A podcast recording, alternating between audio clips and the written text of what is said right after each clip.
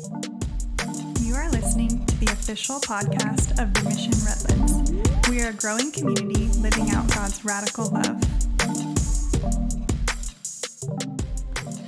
Amen. You may be seated. Wow, wasn't that powerful? I mean, first let's thank our worship team. They led us in that. It's not about them, I know. But let's let's also praise God because that's all what, what it's all about. The glory is for Him. So let's just give up another round of applause, another shout of joy for God. What a powerful moment. We're continuing our sermon series on making space for prayer, right? Making space. And you might recall that a few weeks ago we did a workshop. It was a little less sermony. It was more along the lines of let's just do prayer. Let's just build it and do it. And let's make a commitment to praying because we understand that prayer is foundational to our lives. It's not something that we do to check off a list, but more importantly, it is what centers us. It centers us. And so, Pastor Jason, uh, the, he, he really, I think he already communicated this a few times. We had envisioned something else. We had talked about something else in terms of a sermon series. And Pastor Jason really felt that God was calling us right now to move into this space.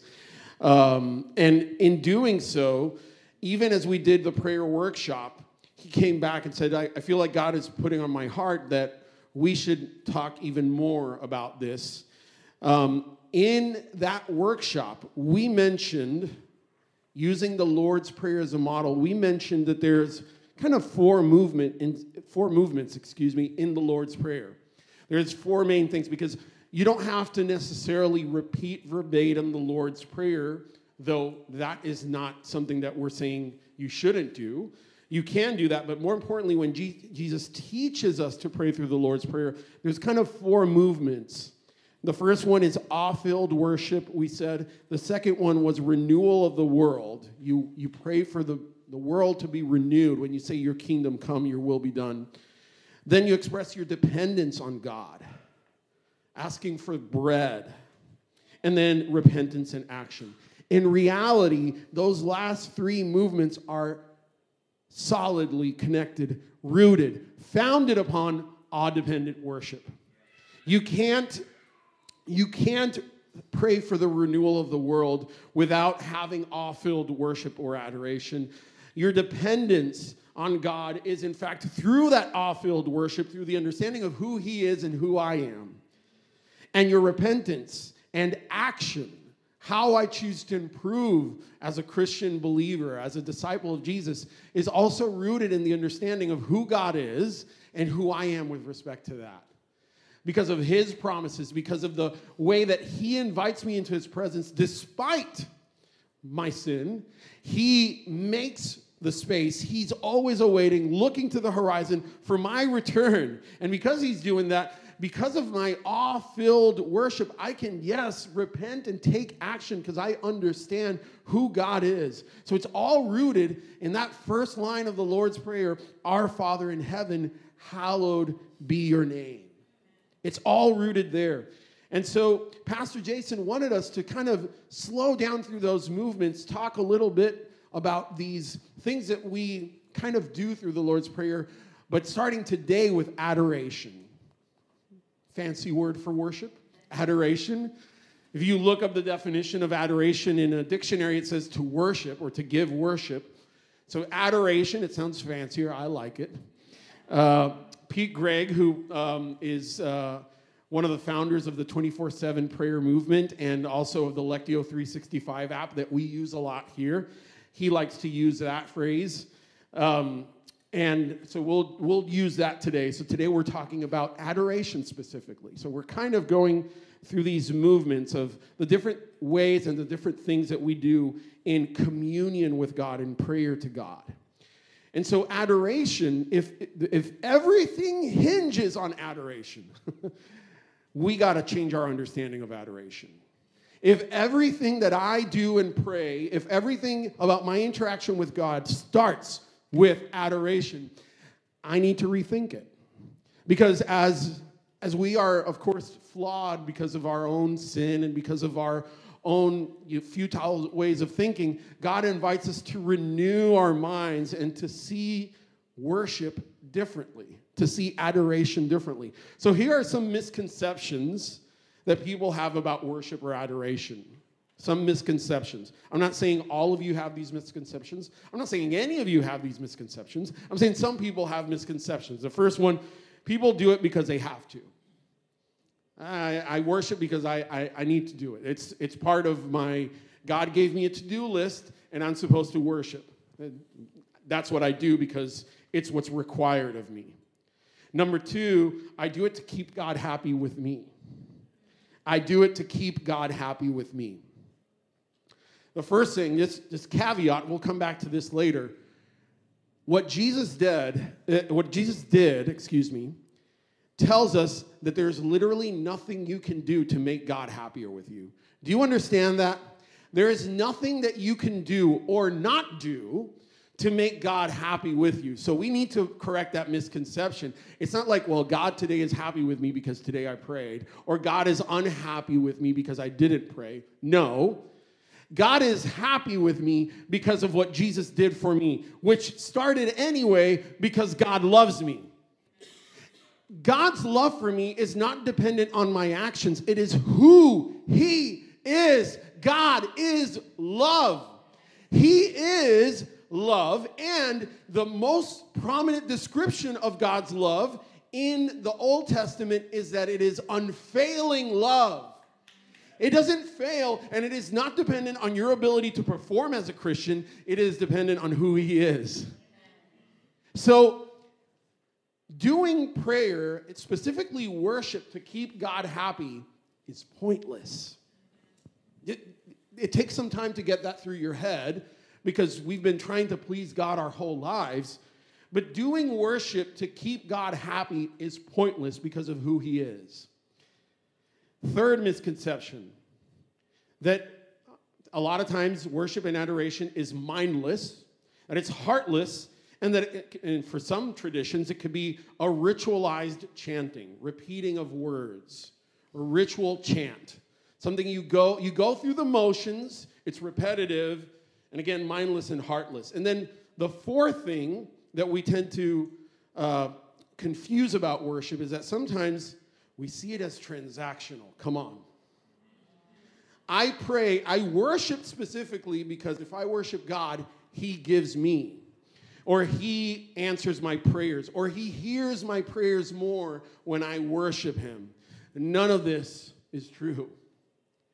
So, whether I see the adoration component of prayer as transactional, or whether I see it as mindless and heartless, or whether I do it because it keeps God happy and because I have to, those aren't the points of adoration.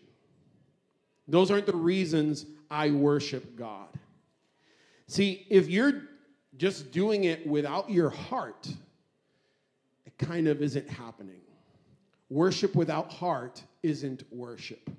Jesus says, speaking in Matthew 15, 7 through 8, he says, You hypocrites, well did Isaiah prophesy of you when he said, This people honors me with their lips, but their heart is far from me. I could say praise God all day.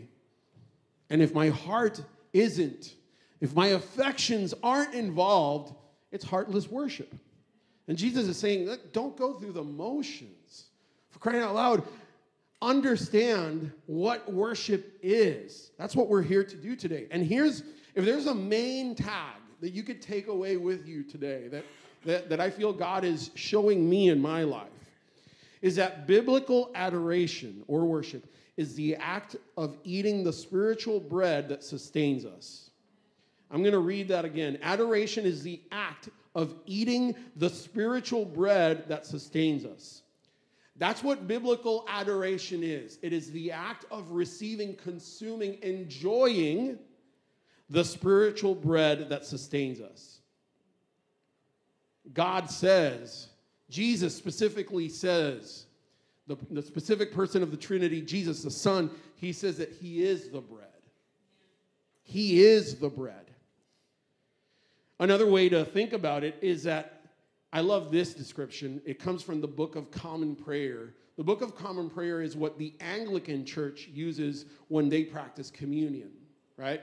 So if you've been to a Catholic church and you've participated in communion, Anglicans have a similar thing. And when they do that liturgical uh, practice of communion in every one of their masses, uh, Anglicans or of their services, um, here's what the Book of Common Prayer, the book that they use in all of their communions, say. Here's what it says, excuse me, about adoration. Adoration is the lifting up of the heart and mind to God, asking nothing but to enjoy God's presence. That encapsulates a lot, so I'm going to read it again. Adoration is the lifting up of the heart, not heartless, and mind, not mindless, to God, asking nothing but to enjoy God's presence, not transactional.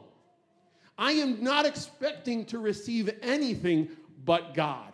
That's what adoration is. Adoration is not me asking for this or that, that has its moment and place in prayer. But what everything is rooted in is at the end of it, God, if anything, give me you. At the end of it, if anything, give me you. May I enjoy who you are. That's the foundation of prayer. That's what adoration is. It's not heartless, it's not mindless, and it's not transactional. It is personal. It is personal, it is intimate.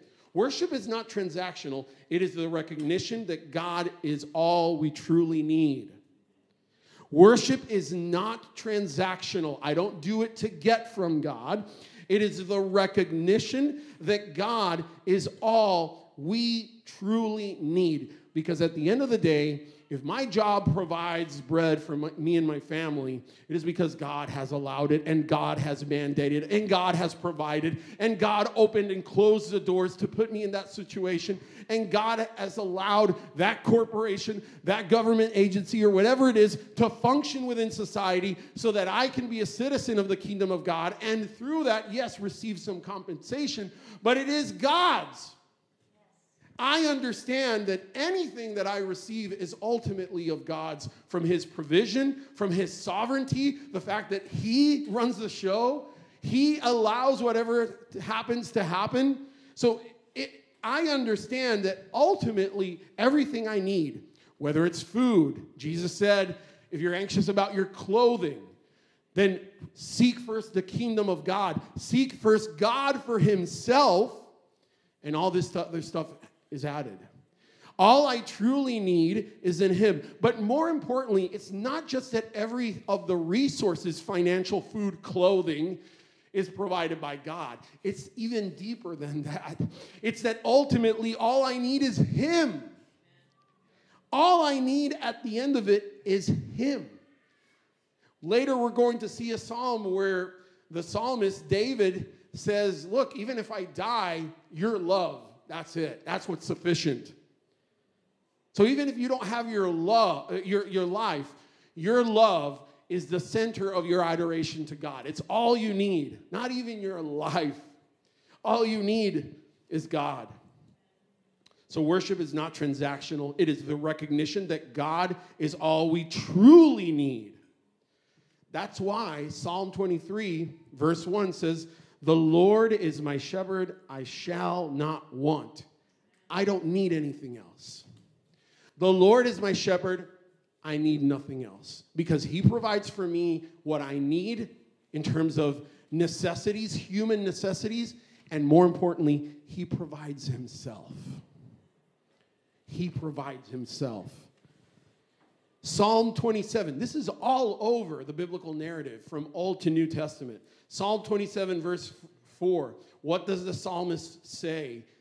The psalmist prays, One thing have I asked of the Lord. One, not food, not water. Those things are important. They have their place. They're coming later in the prayer. But right now we're in adoration. It says, One thing I have asked of the Lord that I will seek after. I'm going to seek, I'm going to be proactive in seeking after this. What is that? That I may dwell in the house of the Lord all the days of my life. To gaze upon the beauty of the Lord and to inquire in his temple. This is about enjoying God's presence. It is about enjoying who God is. It is about enjoying someone's company, God's company. When we get together with our friends and family, sometimes it doesn't even matter what we're doing. We're enjoying each other's presence. And the same is true about God ever so more. The psalmist is just saying, Let me be in your presence. Let me admire you. Let me enjoy you for who you are. And let me inquire in your temple. Psalm 84, a few sporadic verses from Psalm 84, starting at least first at verse 1 all the way through 4. How lovely is your dwelling place. Dwell. Adoration is about remaining in God's presence. How lovely is your dwelling place, O Lord of hosts.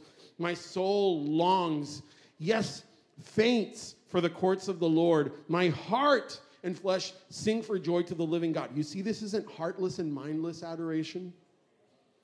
Even the sparrow finds a home, and the swallow a nest for herself, where she may lay her young at your altars, O Lord of hosts, my King and my God. Blessed are those who dwell, remain in the presence of God. Dwell.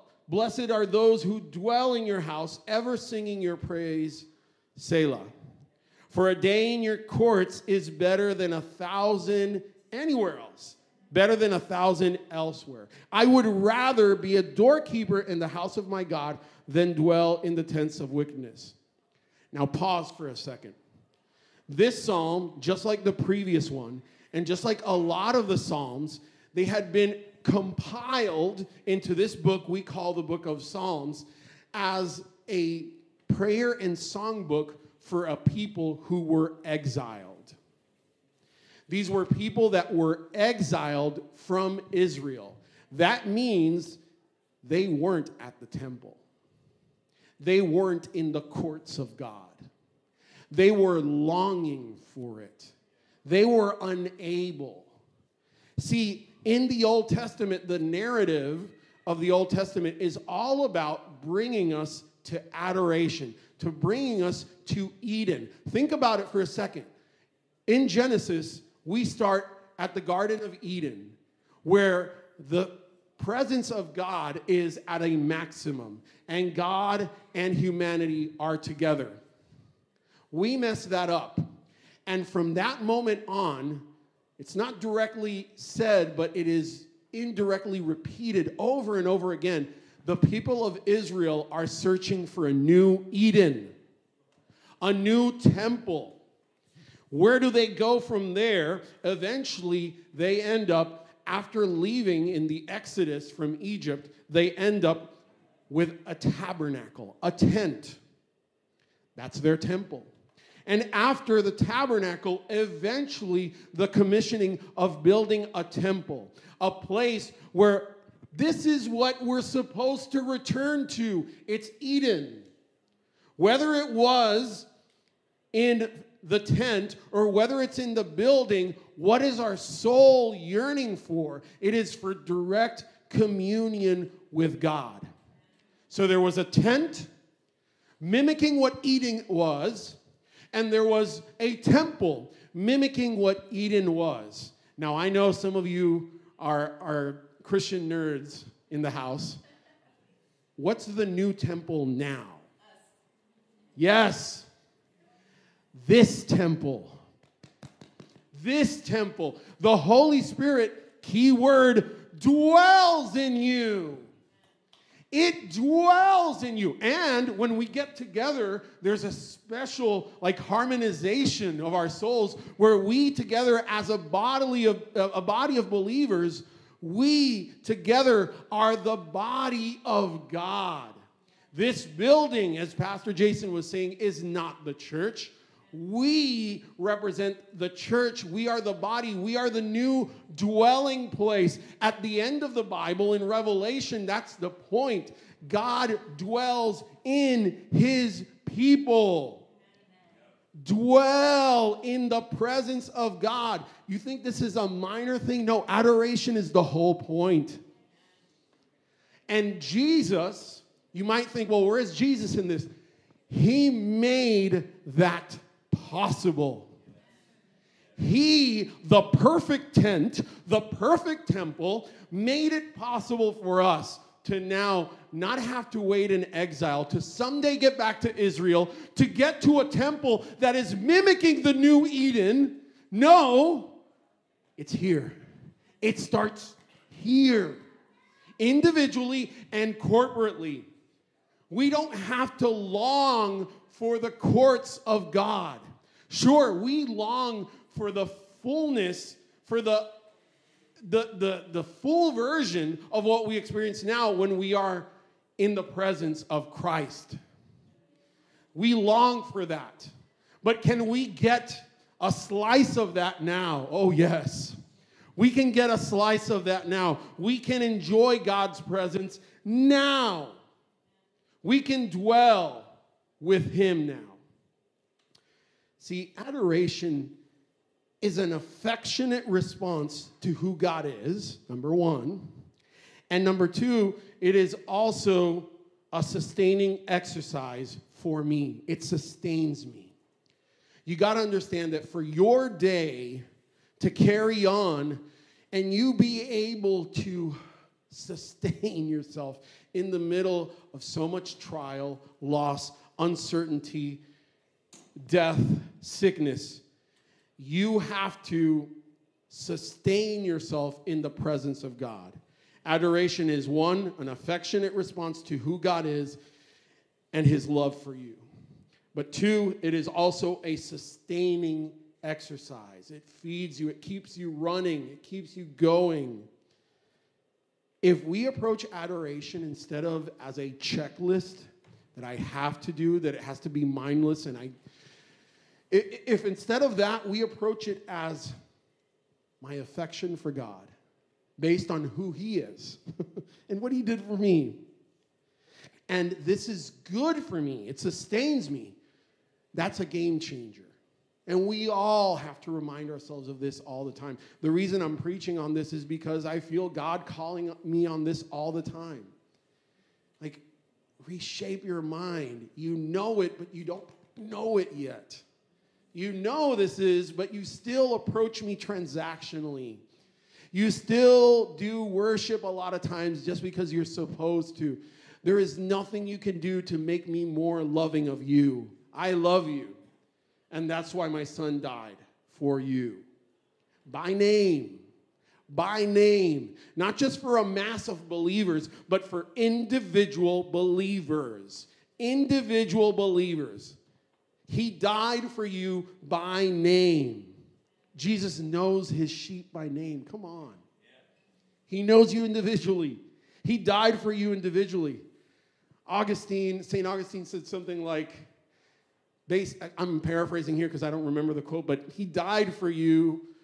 He died for us the same way he would have died just for you if you were the only human being on earth. Do you get that? It is that individual. So it's an affectionate response to who God is. In First John, one of the closest disciples of Jesus reminds us we love because he loved us first. We don't transaction because he loved us first. We love because he loved us first. In Psalm 63, David, contemplating on, I'm probably going to die at the hands probably of my own son who was on the hunt for David, he expresses look, even if you don't save me from this, even if I never get to reign over Israel again, even if I don't eat another meal today, whatever it is, it's worth it because your love is better than life, even if I die today. So, Psalm 63, verse 1 Oh God, you are my God. Earnestly, meaning authentically, and with you know, with passion. I seek you. My soul thirsts for you. My flesh faints for you, as in a dry and weary land where there is no water. That is affections, it's not transaction. So, what do you do in response to this if you're David? So I have looked upon you in the sanctuary beholding your power and glory. because your steadfast love, remember, steadfast just means never fails. It's a fancy Bible word for unfailing. In fact, I think NLT uses usually unfailing. Whatever your translation says, it means nothing you can do can throw away his love. Because of your unfailing love that is better than life, my lips will praise you. Because your steadfast or unfailing love is better than life, my lips will praise you.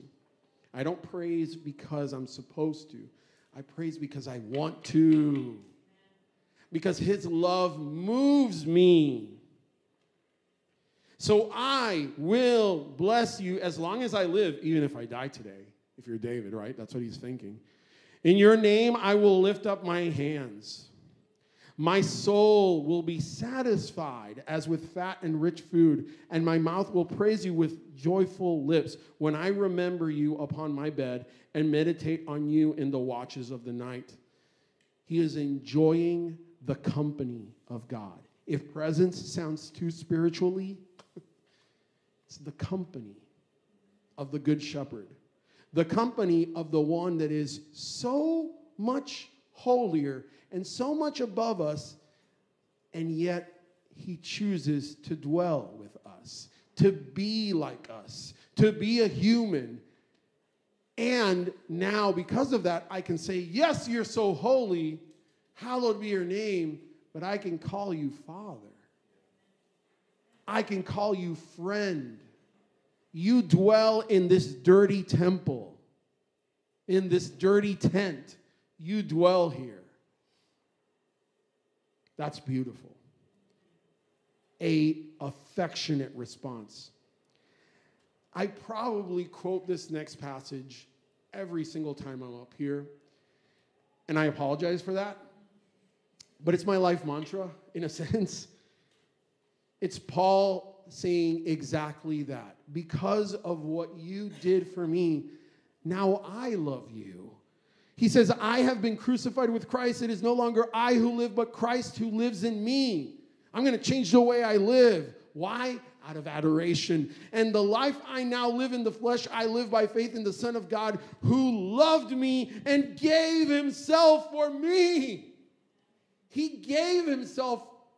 Paul isn't saying even for us, he's saying for me because it is that personal.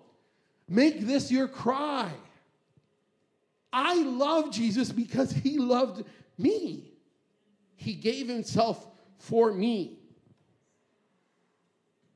See, Jesus, he invites us to enjoy his presence. That's what adoration is. It is about enjoying his company, who he is. He invites us into an affectionate relationship. And because of what he has expressed to me, in the most expressive act ever, laying down his life for me, then I must love.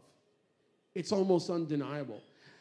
Some of you have dogs. I love dogs, and people make fun of me because I'm a dog dad, right? I don't even have kids, I'm a dog dad.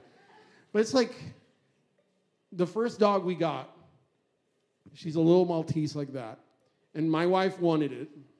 And she said, I really want a Maltese. I was like, nah, that's a, that's a little fluff dog. I want a dog I can like wrestle. Ah. You know, I want a dog I can like, ah, come on. I don't want a little fluff dog. And she got it. Or uh, she, like, I eventually got this little dog for her as a Christmas gift. By the way, I'm avoiding her name. Let me, let me explain why. Here in California, her name means pot. But in Puerto Rico, it's a common pet name. Her name is Mota okay? I know that's weird, and I discovered that at the vet when the vet attendant was like, ah. It's like, no, no, that's, that's not why she's called Mota. It means something else in Puerto Rico. Calm down.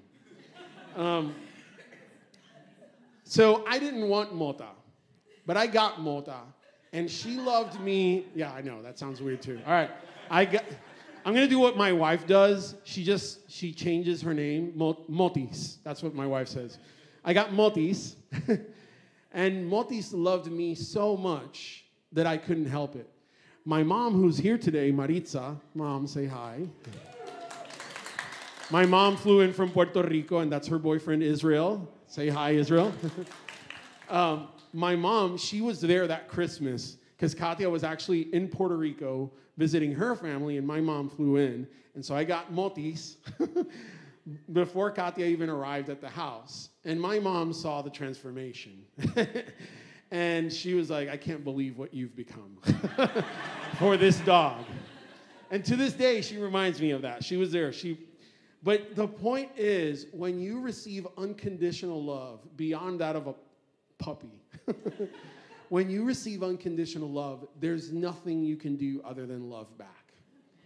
And when you receive the love of Yeshua, Jesus, the anointed one, who is meant to be king, who is meant to be worshiped, who yet comes in a manger, who dies the sinner's death, who comes to be and dwell with us all dirty. When we're loved like that and known by name like that and purposed like that, you can't help but love back. When even the sins I haven't committed that I'm going to commit next week are taken care of on that cross because of his love for me. Like, dude, like, yes, you gotta love back. It's you can't help it. If you struggle with that love, maybe, maybe, as all of us are struggling with it, you might be struggling with accepting how much he loves you. You might be struggling with accepting, no, it can't be that he loves me this much. I mean, do you know what I did? Do you know what I've done? Do you know what I sometimes still do? It can't be that he loves me that much. That's for y'all. But no, Jesus died for you by name. He does love you that much. And if you struggle with the affections of adoration, you need to sit for a second in God's presence and listen to that love that loves you, yes, despite what you've done or still do and will do. He loves you. In Hebrews, it says, quoting the Old Testament, that God will remember your sins no more. Erase, etch a sketch. Sorry for those of you too young, just delete or undo. Undo. There you go, undo.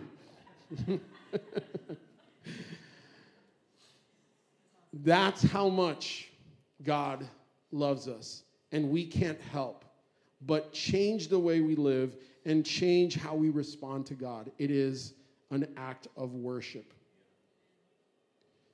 Adoration, we said, and with this long passage we'll end. Uh, adoration is at the beginning, we said, the act of eating the spiritual bread that sustains you. It sustains you. It is the enjoyment and sustaining that I receive from that bread. So just listen to Jesus talk about it in John 6, starting at verse 26.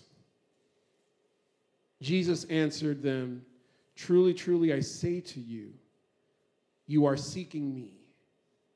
You are seeking me not because you saw signs, but because you ate your fill of loaves. Now, listen to this if you're struggling with transactional issues when Jesus starts this whole spiel that, he, that we're looking at on the screen, he had just fed the 5,000 people with bread, and he had just walked over water. Now, if you're an Israelite, you're saying, is this dude like Moses? We just, like, Moses walked us through water, and Moses gave us manna, the bread from heaven. And watch what Jesus does. He's saying, I'm not just like Moses, I'm what Moses was pointing to. I am that bread. When he walked you through the ocean, he was pointing to me, the one that walks on the ocean. So he says, Because you ate your fill of loaves, that's why you're looking for me, because you got what you transactionally needed. Do not work for food that perishes, but for the food that endures to eternal life, which the Son of Man will give to you. For on him God the Father has set his seal. Then they said to him, What must we do to be doing the works of God? Jesus answered them, This is the work of God, that you believe in him who has sent, who, whom he has sent. Excuse me. So they said to him, Then what sign do you do? Remember, he just did those two things, that we may see and believe you. What work do you perform? They know what they're doing here. Our fathers ate the manna in the wilderness, as it is written. He gave them bread from heaven to eat. Now, think about this. If you're an Israelite and you're saying this to Jesus, you're like, Moses gave me bread from heaven every day. You just fed us today. You, he gave us bread from heaven. Jesus is like, Fool, I am the bread from heaven.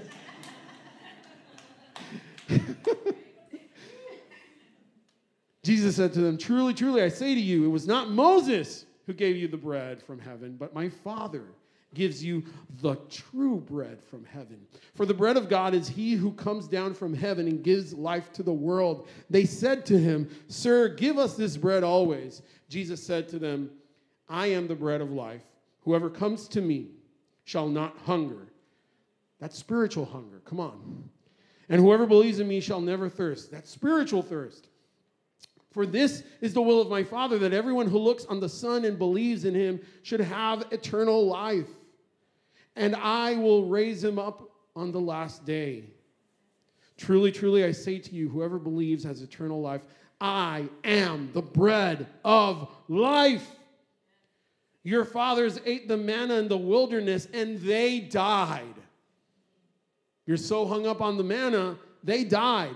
This is the bread that comes down from heaven so that one may eat of it and not die. I will bring you up. I will raise you up. You will die, but I will rise you up. I am the living bread that came down from heaven. If anyone eats of this bread, he will live forever. And the bread that I will give for the life of the world is my flesh. Now, I have to make a small parenthesis here because after this, he goes on to very explicitly say, Eat my flesh, drink my blood. And I know some of you ha- have been hurt from traditions that have taken a different interpretation of that. And I'm not bashing on those traditions. No, I'm thankful because I grew up Catholic. And I'm, I'm thankful for my Catholic upbringing. I'm thankful because it laid the foundation for me. But here's the, here's the thing the very thing that maybe some of you might have been deprived of because at some point the Catholic Church or some other liturgical church said you can no longer have communion. It's not a physical flesh of Jesus. the physical flesh of Jesus is in heaven, in the presence of the Father. It is not a physical blood. It is the body broken like bread for you and me. He broke that bread. It's been broken. The blood has already been spilled. And it was for the new covenant that guarantees that now, right now, no need to go to Mass, no need to go to this service here, no need to go to any denomination. Now you can dwell in the presence and enjoy the bread. Now, right now, nothing deprives you from experiencing that. So if you have hurt, because of how you've been dismissed in the past, maybe by an unfortunate, I think, respectfully misunderstanding personally, and I, I say that's my own interpretation. If you've been hurt by that, Jesus says to the thief on the cross, Today you will be with me in heaven. He doesn't make any exceptions. Are you the thief on the cross? Because you're invited to the bread. You are invited to experience the presence of God now, to be satisfied like food for your soul, like the psalmist said. That is all available in Jesus now. You want to eat his bread? Consume his word. Sure, we do communion here once a month, and that's an important practice. But if you want to consume the flesh of Jesus, Take his word into your heart. If you want to consume the blood of Jesus, apply the blood that cleanses over you. In John, it's in First John it says, his blood cleanses us from all unrighteousness. So be forgiven through the blood and be transformed through the word you consume. Consume that bread, enjoy it, and let it permeate through everything you do, like Paul, who says, I have been crucified with Christ. It is no longer I who live, but Christ who lives in me. In the life I live now in the flesh, I live by faith in the Son of God who loved me. I adore you, God, because you love me even though I don't deserve it. As the worship team comes back, I, I want us to just take a moment to pause and listen to what God has to say. You know, adoration can start with silence. This is something God is really speaking to me because when I start adoration, I run into a list of things to say to God of how awesome He is. And that's not bad. But the moment I convince myself to be silent, I am accepting that there's nothing I can do for Him to accept me into His presence. Do you understand that? If you pause before you even begin speaking and you accept that at that moment, as you just calm down and breathe and seek his face, you're in his presence because there's nothing you have to do to earn his presence. Jesus did. There is nothing you have to do to earn his presence. Jesus did. So pause for a moment. Stay quiet listen, close your eyes, and what is what is Yahweh speaking to you? What is the Holy Spirit speaking to you? What is the shepherd that gives his own life for you speaking to you? Quiet your minds. If you get distracted, that's okay. Just bring it back. Quiet. Go to the green pastures that the Good Shepherd leads you to. What loving affirmation is God yelling with affection to you? And then in response, adore. Have a quiet moment to listen and adore because He loves you. No exceptions, He loves you. Sit there.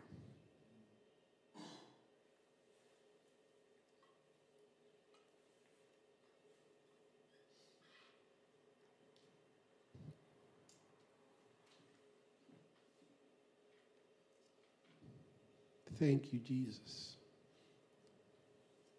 You know me by name. Thank you, Jesus. Despite all my running, you lead me to green pastures. Despite all my striving and all my stress, you lead me to still waters, to calming waters. Thank you, Jesus. My soul is out of whack, and you restore my soul. You lead me in the path of a good disciple for your name's sake. And even if I go through the valley of the shadow of death, you don't take me out of it, you join me there. You are with me. I don't need to be afraid because you have your staff and your rod, and I have comfort in that. Thank you because you are the good shepherd. You prepare a table before me in the presence of all the craziness I'm going through right now right now, as I'm experiencing this craziness, you are with me preparing a banquet. And my cup overflows. Despite, even if my life, even if I'm at the end of my life, even if things won't resolve themselves, I know goodness and mercy shall follow me all the days of my life, and I shall dwell in the house of the Lord forever. Thank you because you invite us to just enjoy your company. May we, Father, be people who adore you, not mindlessly, not heartlessly, but with our affections. May we be sustained by your presence. In the name of the Father, of the Son, and of the Holy Spirit. Amen. You are listening to the official podcast of the Mission Redlands. For more information, visit us at themissionredlands.com.